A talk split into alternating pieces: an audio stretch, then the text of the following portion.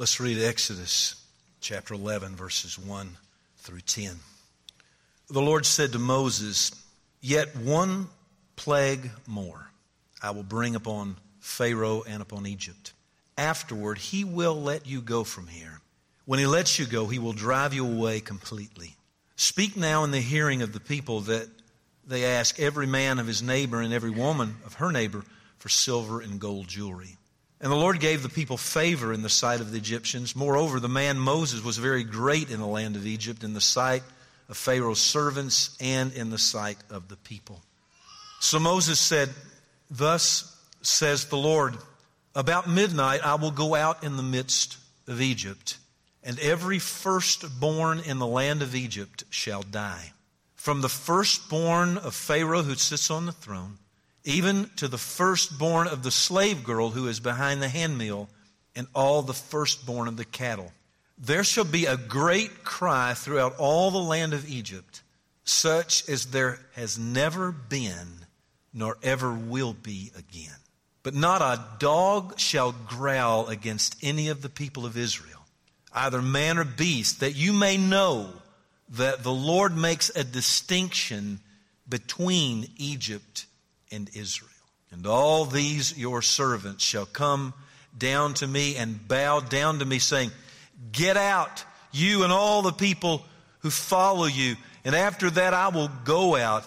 And he went out from Pharaoh in hot anger.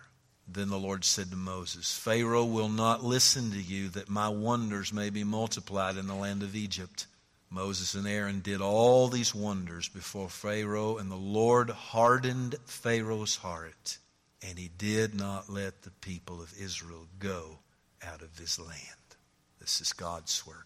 Father, would you open our eyes this morning that we may understand better the living God, the holy God, the righteous God, not just your attribute of love, to know that you are a God who is slow to anger, but just because you are slow doesn't mean you never get there. And that you are not a God to be trifled with. Lord, unless you help us, we will have a puny God in our minds. So help us to see a great, majestic, glorious God we pray in Jesus' name. Amen. We have just watched a video of a swarm of devouring locusts. And I think, you know, just in watching that, I think you might agree it would be a pretty serious problem for a swarm of locusts to come upon a community, upon a land, and devour all the vegetation. I mean, just seeing these creepy things crawling around and flying through the air in mass is unnerving. But God had said, I will bring locusts into your country. And that's what He did. One of the plagues. Today, however, we will be looking at a far more deadly plague. I wanted you to just see this video because it's just, it's just a sample of one of the plagues. But our focus today is going to be upon a far more deadly plague, far more unnerving, far more unsettling. We have seen so far that God is deeply committed to delivering his people from Egyptian slavery, that they might serve him and him alone in their bondage, they cried out to God, and He heard their cry. I mean, we sang just a moment ago, He heard my cry. He heard the cry of these desperate people, not perfect people. In fact, people with failures just like you and I. But as we sang a moment ago, who else can rescue me from my failures? Love that line. Who else could? Only a holy God. And I want you to know today, before we go any further, that today in 2018, slavery is still real. Now, I'm not talking about the horrible slavery of the 1800s and that continued into the 20th century. I'm not talking about that kind of slavery. I'm talking about the kind of bondage that grips a man and a woman, no matter what color they may be, no matter what their educational status may be, no matter what their economic status may be. I'm talking about the bondage, for example, the bondage to pleasure, being addicted and enslaved to one pleasure after another. I'm talking about bondage to sexual confusion, bondage to opioid addiction, bondage to the pain of the past. Spoke with a young man this week. He is so enslaved and so much in bondage to the pain of his past, the severe upbringing under what appear to be horrible parents. And he still carries it today as he tries to raise his four year old boy. And I want you to know today, in 2018, that if that's you, whatever, whatever slavery, whatever addiction, whatever bondage, know that God hears the cry of humble, needy people. He does. He cares deeply about people who are humble and needy and cry out and say, God, help me. And He will help you. He is able and willing to help you. Know that today. Don't look at these passages today as being some old, dusty story. Understand that the same God lives today and delivers today.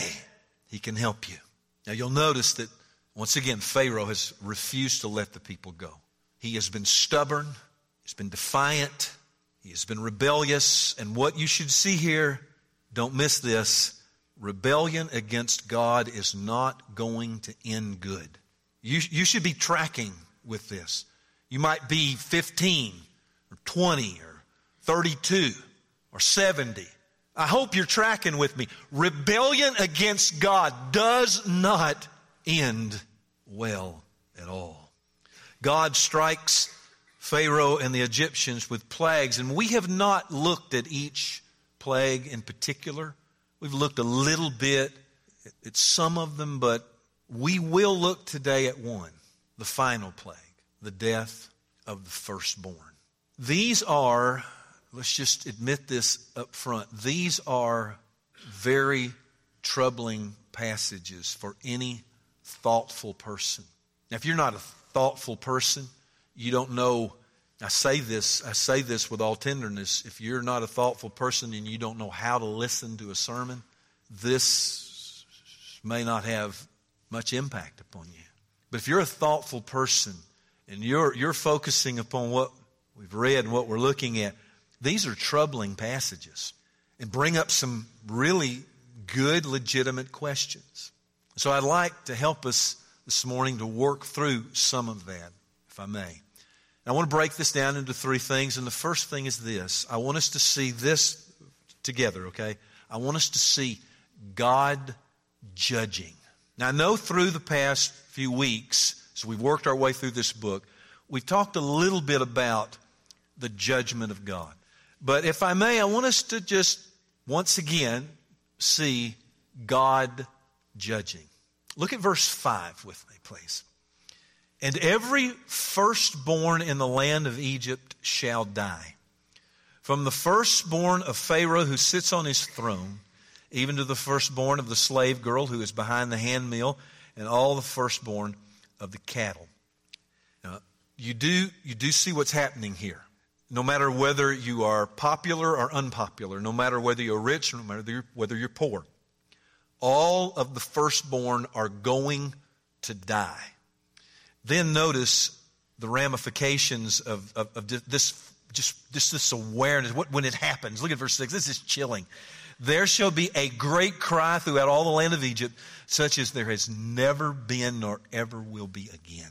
You're, you're, you're, you know, these folks will wake up. God is, is, is forecasting. They're going to wake up and they're going to find their firstborn child dead. It's, it's not been coming on. It's not been an illness coming on.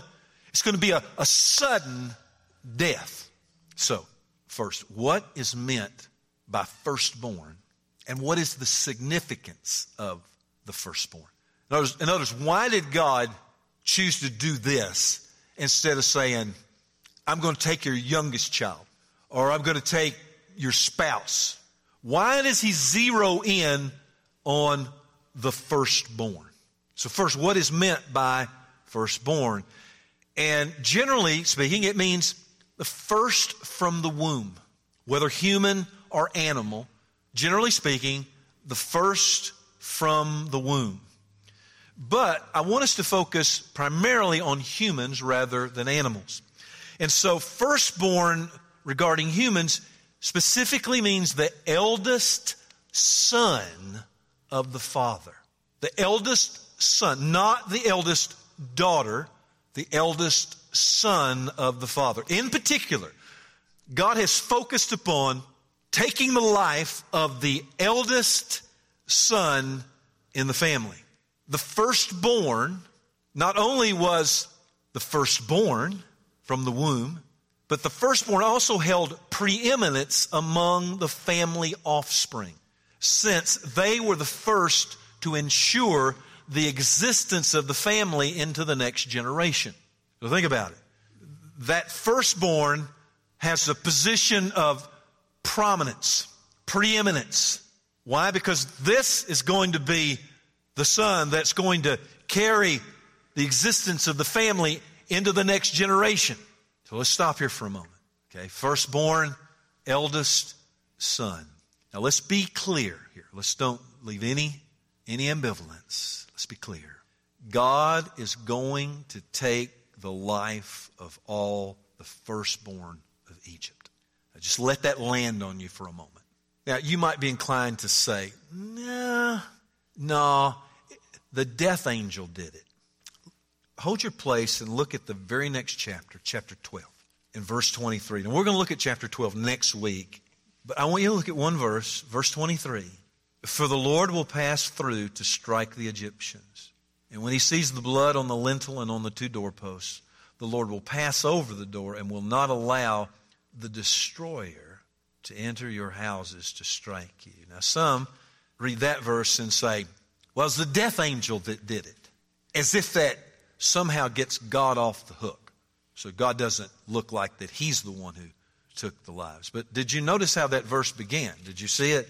For the Lord will pass through to strike the Egyptians. And then also notice in our text, verse 4, thus says the Lord about midnight, I will go out in the midst of Egypt, and every firstborn in the land of Egypt shall die. Let's be clear. This is God taking the life of every firstborn in Egypt. I can hear someone say, I don't like this. I don't like this. It's a bit unsettling, isn't it?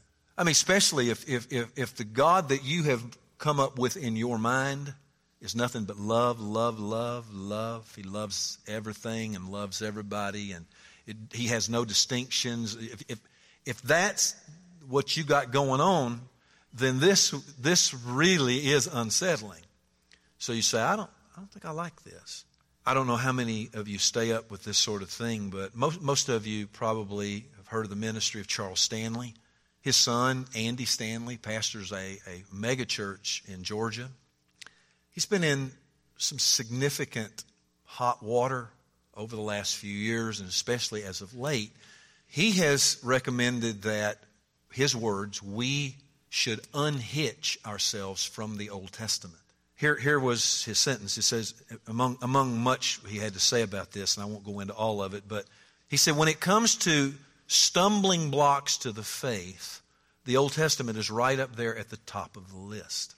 His recommendation to other pastors and to Christians is we would serve ourselves better to unhitch ourselves from the Old Testament because of things like this because of troubling things like this and many others. He said it's an obstacle. If, if we talk about things like this, if we read things like this, if we expound things like this, it's gonna, it's gonna really cause confusion. It's gonna be a stumbling block from people coming to faith in Christ. Then there are others who not only want to unhitch from the Old Testament, they want to unhitch from God altogether. They would say things, look, if that's the God you serve, I don't want nothing to do with it. Now, let me ask you a question. If, if that's you, that's somebody you know, would you, would you want to be judged? Would you want your life to be judged by one frame, say, one segment of your life, would you want all of your life to be judged on that one frame, what, that one segment, that one year, that one decade even? Now, you, you probably wouldn't. We'd probably say, this, this is not fair. I mean, just that one isolated thing to judge me? No, we'd probably say no. And so, is it fair for us to judge God that way? Is it fair for us to look at this and go, well, I don't want nothing to do with God. If God's like that, I don't want anything to do with him. Is that fair? I don't think so. We, we wouldn't want that.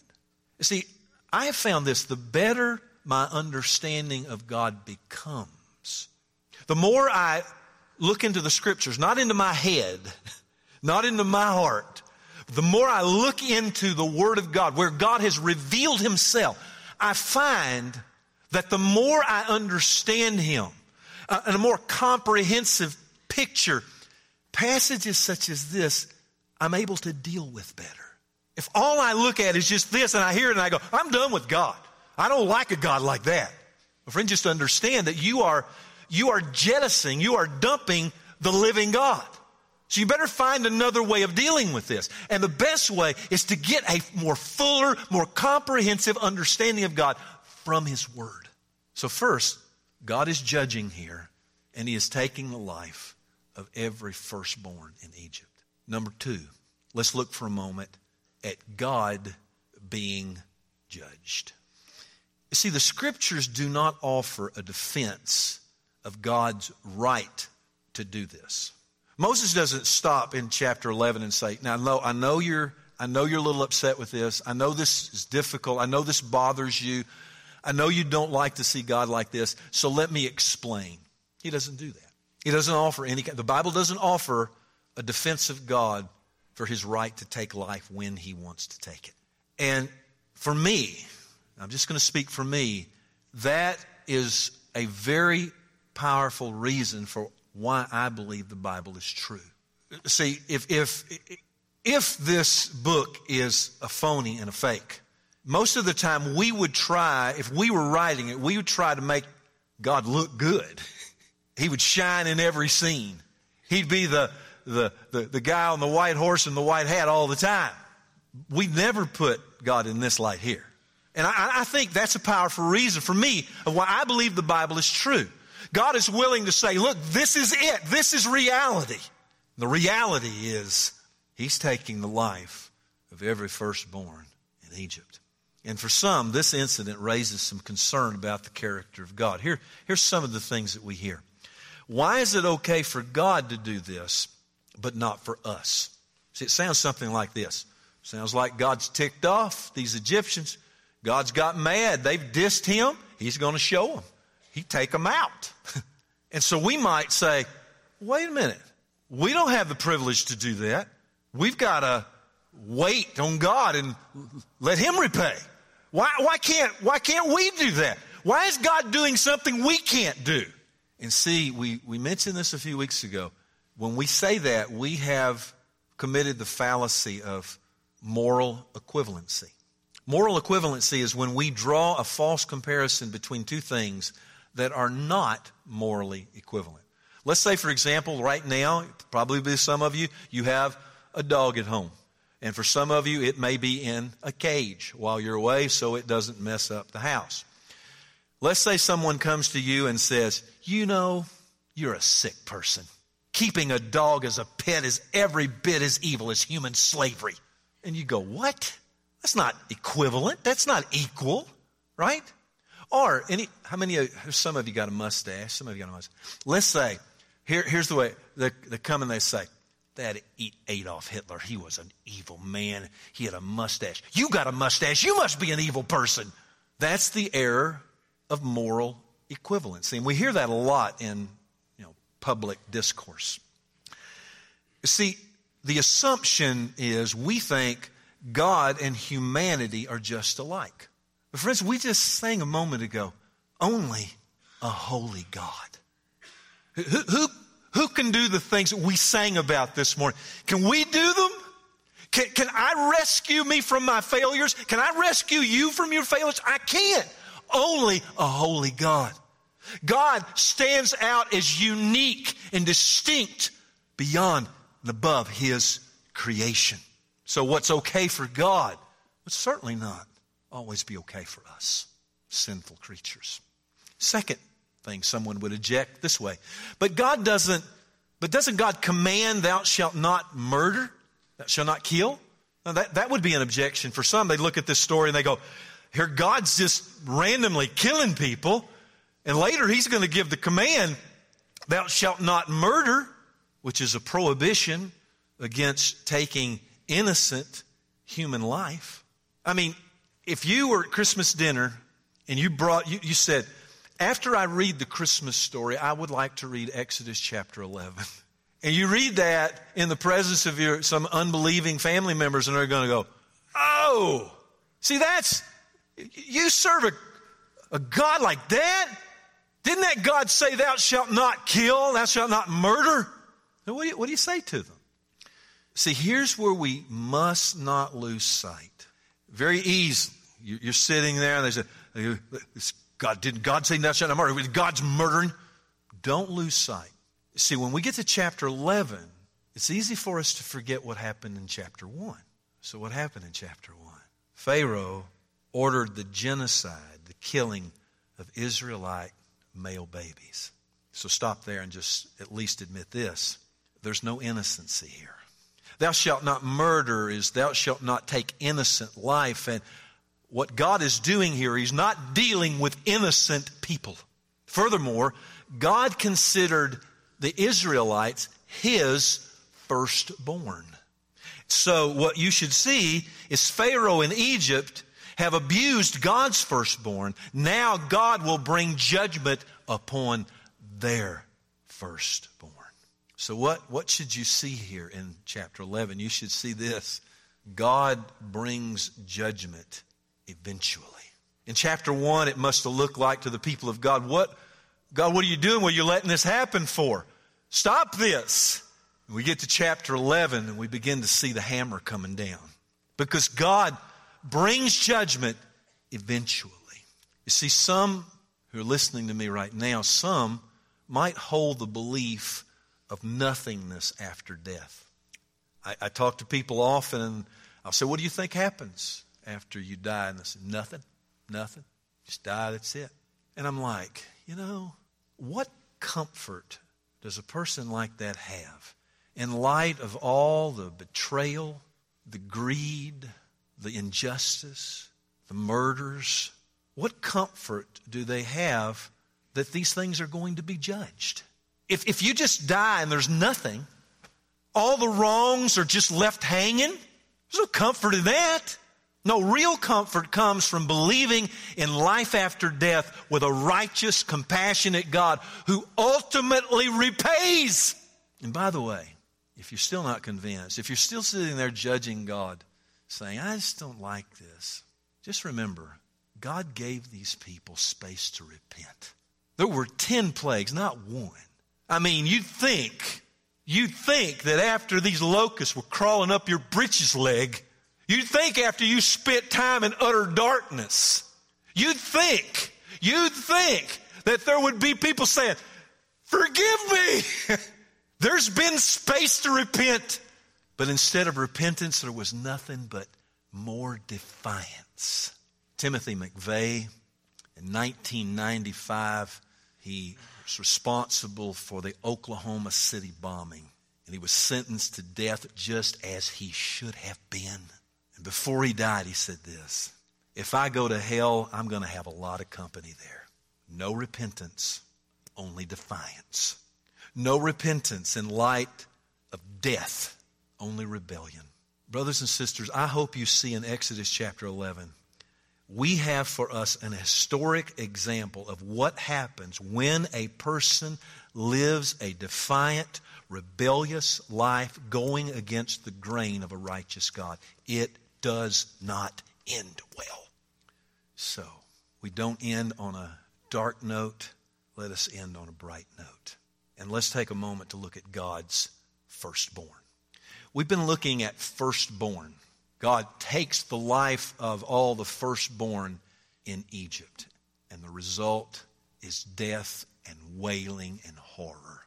In our text, there's a strange verse that I want to draw your attention to in verse 7. It doesn't seem like it fits here. But not a dog shall growl against any of the people of Israel, either man or beast, that you may know that the Lord makes distinction between Egypt and Israel. I want you to see a picture of the Egyptian god of the dead, Osiris. It's not an attractive picture. This is one of the phony, fake gods of the Egyptians that they were, they were serving during this time. Osiris was the Egyptian god of the dead. But then, an even more unattractive picture is his assistant, Anubis, the god of the underworld. Anubis supervised the, it was believed to be, it was believed that Anubis supervised the embalming process and guided the dead during their passage to the afterlife. Now, I show you these pictures because you notice that Anubis has the head of a dog. Now, I can't say 100% for certain, and I'm indebted to a man named Philip Ryken for pointing this out. Why would verse 7 say, But not a dog shall growl against any of the people of Israel?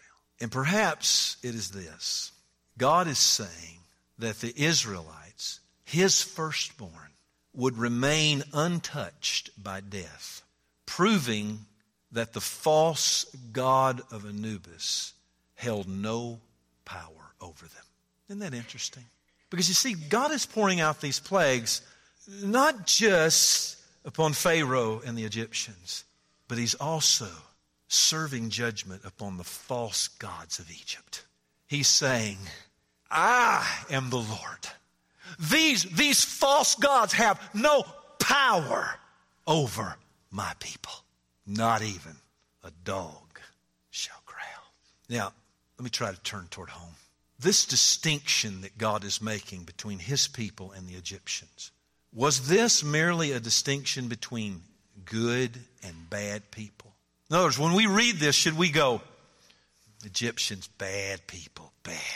Israelites, good people. That, that's why that's why God protected them. They're good people. Now, next week, when we come back, Lord willing, you'll be here and we'll look at chapter 12. And we'll answer that issue. Is this distinction because they're good or bad people? Today, here's what I want you to think about. I think we'd all agree that death comes to both good and bad people. Just yesterday, uh, George Bush Sr. died. Now, I've read a considerable amount about George Bush. And I know that in the political world, we hear all kinds of different things. And different parties, are different, you know, different things are said and, and very unkind. But I've read a great deal about George Bush, and I'll tell you this he was a good man. He was a good man. He was not a perfect man. Oh, no, he had his flaws and failures like we did. He was a good man. And what I'm saying is this death comes to what we would consider good people and bad people. And the reason is, is because we are all sinners. Romans chapter 5, we read this. Therefore, just as sin came into the world through one man, and death through sin, so death spread to all men because all sinned. So, whether good or bad this morning, since death will one day come for us, what hope do we have in death? I want you to focus on this one last question. What hope do we have in death? And I want to propose to you the answer is God's firstborn. It's amazing the number of passages in the New Testament where it speaks of Jesus Christ as the firstborn. I want to look at one of them in Colossians chapter 1 verse 15. He, that would be Jesus, is the image of the invisible God, the firstborn of all creation. Now I want you to look at that verse closely, and I want you to listen to me very carefully. Some falsely assume on the basis of that verse that Jesus was a created being. Now listen, and I, I need for you to listen very closely because some of you may be in error. And here's why. Just this year, Lifeway Christian Bookstore and Ligonier Ministries went together to do a survey among evangelicals. Horrific findings. The church in 2018 is doctrinally in deep trouble. And one of the reasons is because 73% of evangelicals polled, that's seven out of 10, believe, quote, this quote, Jesus is the first greatest being created by God. And some of you may be looking at me and thinking, well, doesn't that verse say there's the firstborn of all creation? Let me make it clear. Let me just say really clear right now. Jesus was not created. He is the eternal Son of God. He was not created. If you think he was, you don't have much hope in that kind of Jesus. See, some would look at that verse and say, well, doesn't, doesn't that say that? No, it doesn't. Because if you see it that way, you're failing to recognize that the meaning of the term firstborn depends upon the context it is used in. The Greek term can refer, yes, to either the birth order in the family, which we just looked, talked about. But listen, it can also refer to a special status conferred upon someone, meaning they have preeminence and they have first place among contenders. In other words, firstborn is not isolated to just meaning first born, first created. It means preeminence also. And this verse proves it. In Colossians 1 and 18, just a couple of verses later, here's what it says He is the beginning, the firstborn from the dead. We'll look at that in a moment, that in everything he might be preeminent. If you sit here this morning and you say, Well, I believe, yeah, I guess I believe that Jesus was a created being, then notice what it says there the firstborn from the dead. Now, I want you to pay attention. If you, if you mistakenly think that Jesus is a created being, I want to help you. Because it also says he's the firstborn from the dead. And we know that Jesus was not the first person to rise from the dead. No, we know that Elijah raised the widow, Zarephath, the widow of Zarephath's son, and Jesus raised Lazarus from the dead. So when it says that Jesus is the firstborn from the dead, it's something much bigger than just somebody coming back from the dead.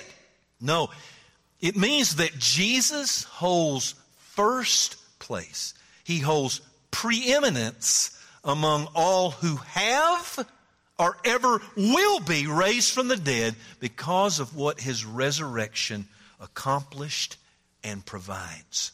No, Jesus is not a created being. When it says he's the firstborn, he's preeminent. He's the first. He's the first and the greatest among all contenders. For he said in John 11, I am the resurrection and the life. Whoever believes in me, though he die, yet shall he live. And everyone who lives and believes in me shall never die. Do you believe this? Jesus offers life to those who trust in him. What kind of life? A life that even earthly death cannot take away. And so, how? Let me close with this. In Exodus 11, firstborn of Egypt all die. Death. The smell of death, the horror of death, all the way through Exodus 11. What about those of us who will one day face our own death? What is our hope? Our hope is in the firstborn, Jesus. How? Because God sent his son, the preeminent one, the one who has first place, the one who is first in order. Now think about you're preeminent, you're first in order, but you come as Jesus did and you humble yourself and you lay aside your glory and you take on the form of a servant in the likeness of sinful human flesh and you bear the judgment in, of God in the place of sinners. And then on the third day, you are raised from the dead that you might be the firstborn from the dead. The firstborn of God's new creation. The firstborn, the scriptures say, among many brothers who have believed. So, do you believe this? That's what Jesus is asking you. Do you believe this? If you do, if you do, this will be a most certain hope in both life and death. Because, friends, make no mistake about it, God has all power over life and death. Our only hope is we face death is God's firstborn, Jesus.